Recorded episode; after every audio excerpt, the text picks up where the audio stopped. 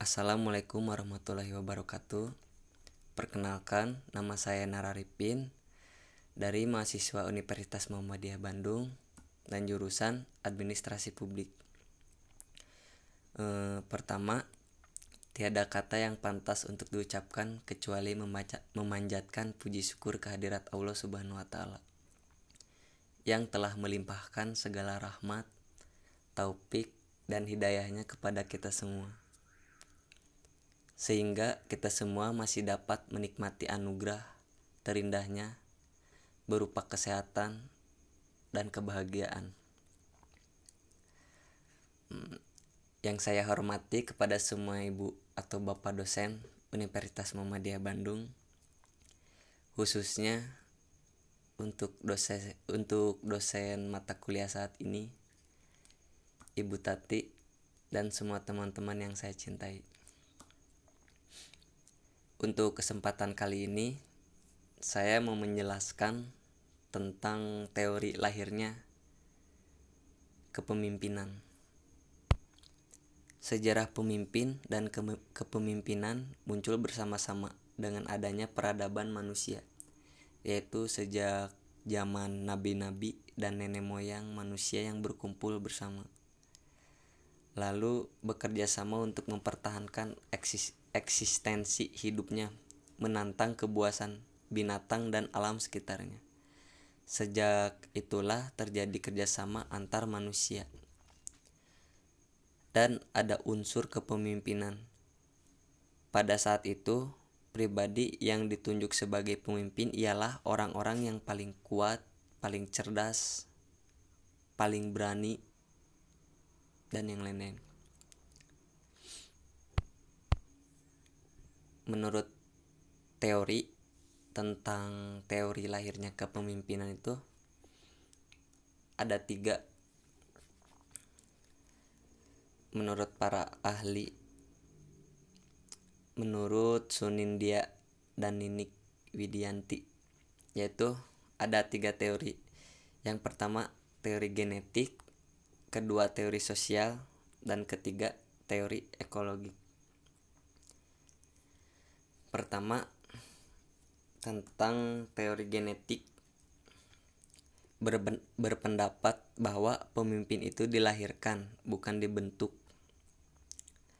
Pandangan teori ini bahwa seseorang akan menjadi pemimpin karena keturunan, atau ialah telah dilahirkan dengan membawa bakat. Eh, dengan contoh seperti di Arab Saudi di sana telah masih telah menggunakan teori genetik yaitu di mana uh, pemimpin itu adalah seorang raja. Nah, teori kepemimpinan ini uh, dapat saja terjadi karena seseorang dilahirkan telah memiliki potensi, termasuk memiliki potensi atau bakat untuk memimpin dan inilah yang disebut dengan faktor dasar. Dalam dalam realitas, teori keturunan ini biasanya dapat terjadi di kalangan bangsawan. Ya seperti seperti di Arab. Keturunan-keturunan raja yaitu menggunakan teori genetik. Karena orang tuanya menjadi raja, maka seorang anak anaknya juga akan terakhir terlahir jadi seorang pemimpin. Jadi Contohnya teori genetik ini seperti eh, keluarganya sebelumnya dia memimpin apalah gitu. Terus anaknya juga dari segi teori ini tuh si anaknya akan menjadi sosok pemimpin dilihat dari bakat keluarganya. Nah, lanjut terus yang kedua teori sosial Seseorang yang menjadi pemimpin dibentuk bukan dilahirkan. Beda sama yang pertama. Kalau yang pertama tuh garis besarnya pemimpin itu dilahirkan bukan dibentuk. Nah, teori sosial itu pemimpin itu dibentuk bukan dilahirkan. Jadi beda ya.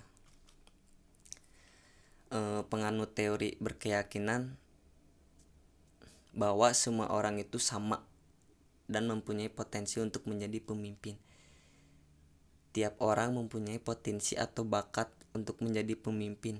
Hmm, hanya saja faktor lingkungan atau faktor pendukung yang mengakibatkan potensi terhadap teraktualkan atau tersalurkan dengan baik dan inilah yang disebut dengan faktor ajar atau latih atau latihan.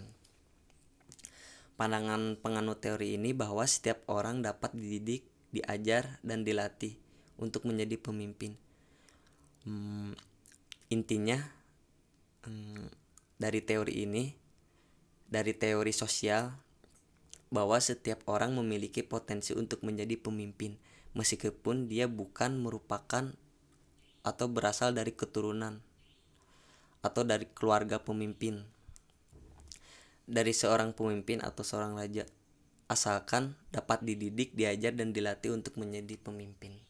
Jadi menurut teori sosial itu menjadi seorang pemimpin itu tidak harus melihat dari eh, keturunan atau dari asal usul keluarganya. Hmm, intinya bertolak dari teori sosial ini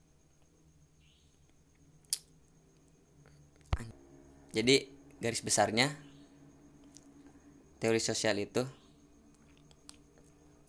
eh, menjadi seorang pemimpin itu di, eh, di me, emang eh, intinya teori sosial ini secara garis besarnya seorang yang menjadi pemimpin itu dibentuk bukan dilahirkan ya terus lanjut ke teori tiga namanya teori ekologi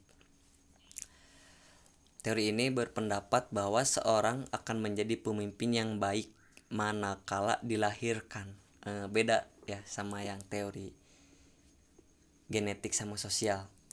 ini e, garis besarnya teori ekologi ini yang ketiga seseorang akan menjadi pemimpin yang baik manakala dilahirkan. Jadi ya pemimpin yang baik itu manakala di eh, manakala dilahirkan ya maka ada pemimpin gitu terus eh, teori ekologi ini manakala dilahirkan telah memiliki bakat pemimpin. Kemudian bakat tersebut dikembangkan melalui pendidikan, latihan, dan pengalaman-pengalaman yang memungkinkan untuk mengembangkan lebih lanjut bakat-bakat yang telah dimiliki. Sebenarnya dari teori ekologi gitu uh, agak sama seperti teori sosial. Tapi teori ekologi ini hmm, garis besarnya seseorang seseorang akan menjadi pemimpin yang baik itu manakala dilahirkan bukan dibentuk. Jadi ada sebenarnya ada berhubungan sih. Jadi inti dari teori ekologi itu yaitu seseorang yang akan menjadi pemimpin merupakan perpaduan antara faktor keturunan, bakat, dan lingkungan yaitu faktor pendidikan, latihan, dan pengalaman-pengalaman yang memungkinkan bakat tersebut dapat teraktualisasikan dengan baik. Eh, sekian dari teori lahirnya kepemimpinan jadi kesimpulannya lahirnya teori lahirnya kepemimpinan itu ada tiga ya teori eko teori genetik teori sosial dan teori ekologi eh, sekian dari pemba dari paparan kali ini Mungkin itu saja yang bisa saya sampaikan, kurang lebihnya mohon maaf. Saya tutup dengan membaca Alhamdulillah. Wassalamualaikum warahmatullahi wabarakatuh.